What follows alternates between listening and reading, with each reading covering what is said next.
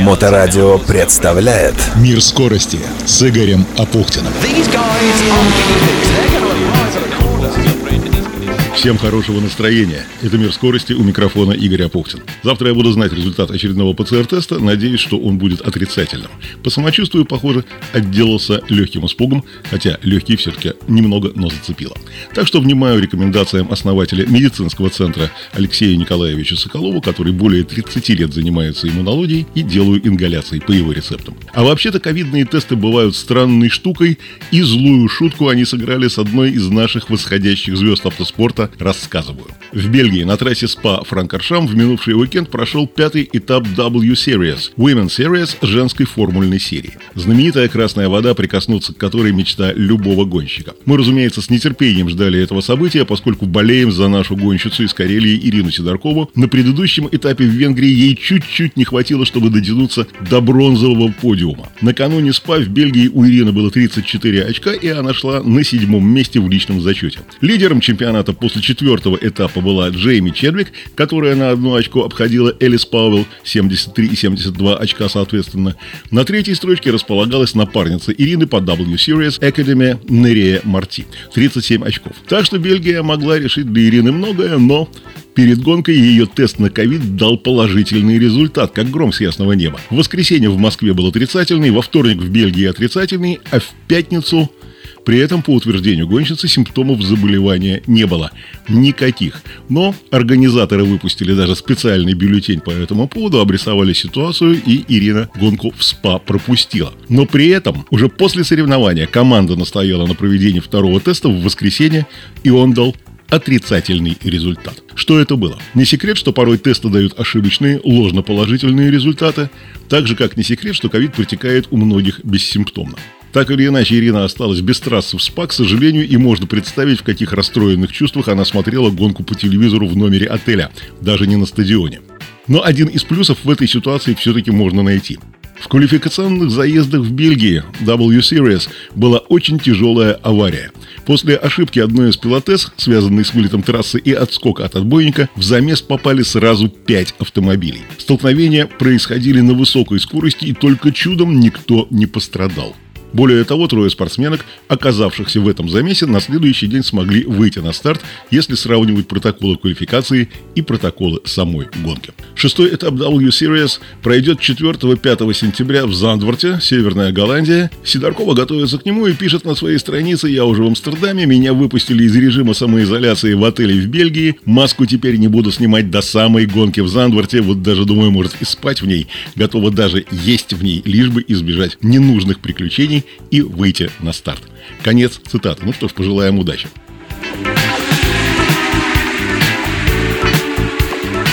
И там же в Бельгии очередной этап Формулы-1 поставил потрясающий антирекорд. Самая короткая в истории гонка. Всего три круга.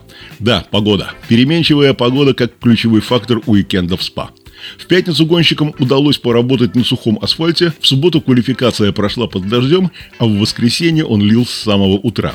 Команды настроили машины на чуть большую прижимную силу, чтобы добавить сцепление на скользком асфальте. Расстановка сил была почти равной, с небольшим преимуществом Red Bull Racing.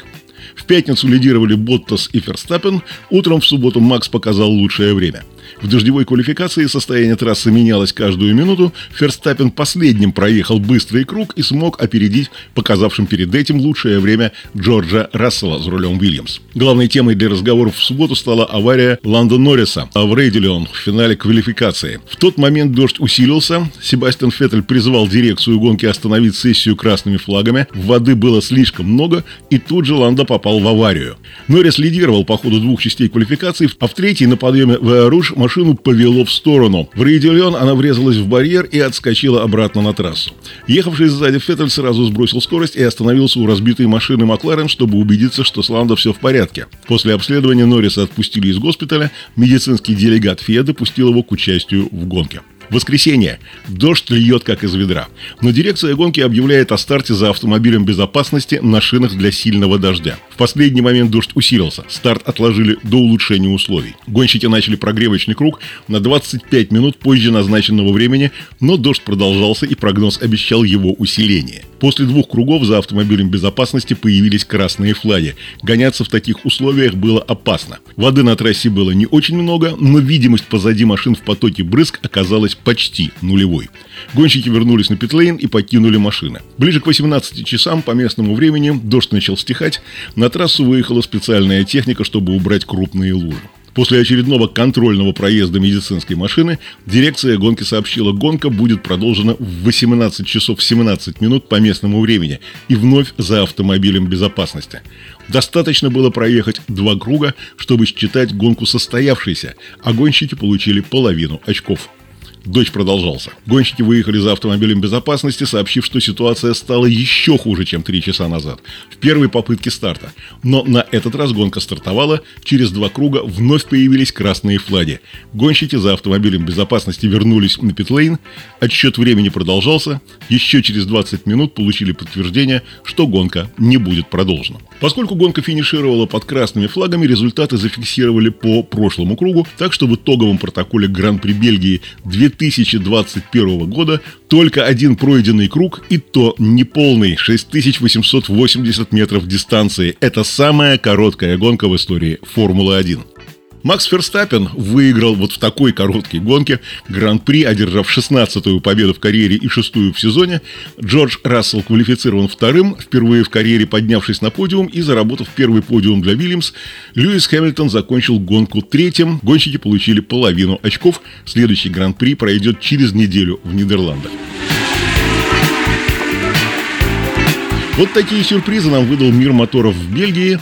А вот в России погода благоволила прежде всего яхтсменам. Второй соревновательный день третьего этапа Tensor Cup by Pro Yachting 2021 внес коррективы в итоговую расстановку команд в классификации этапа. Лидер общего зачета серии, команда ArtTube Rus-1, смогла отыграть позиции и даже подняться на подиум.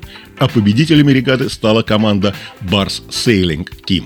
В воскресенье ветровая обстановка приготовила участникам чуть более слабый ветер, чем накануне, в районе 5 узлов с порывами до 8-10 узлов и солнечную комфортную погоду. Акватория Пироговского рукава Клязьминского водохранилища отличается особенно заходистым и непредсказуемым ветром, поэтому тактически предугадать правильные маневры всегда очень сложно. Как показал первый гоночный день, лидеры старались держаться в середине канала, не уходя сильно в берег, чтобы не рисковать на длинных лавировочных проходах. Организаторы провели 4 гонки, дистанция включала 3 петли. На первых двух гонках уверенным лидером флота шел экипаж Тензор Легал Андрея Пушкина, оформив два первых прихода подряд. Третью гонку выиграла команда Артью Прус-1 Валерия Коваленко, а в четвертой лучшей стала команда Повелители паруса Москва Максима Батракова. По итогам двух гоночных дней определились победители и призеры этапа. Команда BAR Sailing Team Карена Степаньяна уверенно заняла первое место, серебро у Калина Racing Team Анастасии Калининой и бронза у ArtTube RUS-1. Финал серии Tensor Cup by Pro Yachting 2021 пройдет в Сочи 29-31 октября на базе Pro Yachting Сочи на курорте Неретинск.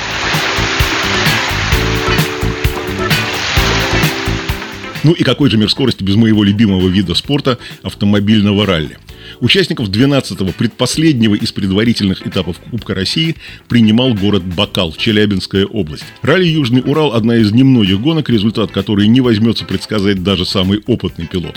Сложные трассы с каменистым рельефом и перепадами высот крайне редко играючи покоряются экипажам. В этот раз продемонстрировать уровень своего пилотирования, побороться за очки и получить удовольствие от гонки приехало 26 экипажей. По итоговой таблице положений в Кубке России в абсолютном зачете давно уже почивает на лаврах с максимальным количеством очков 240 Алексей Миронов из асбеста. Он даже на старт не выходил. Ждет финала в Пушкинских горах. А первую победу в сезоне в очковой зоне как пилот одержал москвич Алексей Курносов. Несколько ралли в сезоне он проехал в качестве штурмана и вот теперь показывает отличные результаты пилотирования. Вообще-то чувствуется, что Кубок России к концу сезона подвыдохся и сколько участников приедут на последний предварительный этап ралли Санкт-Петербург 10-11 сентября сказать сложно.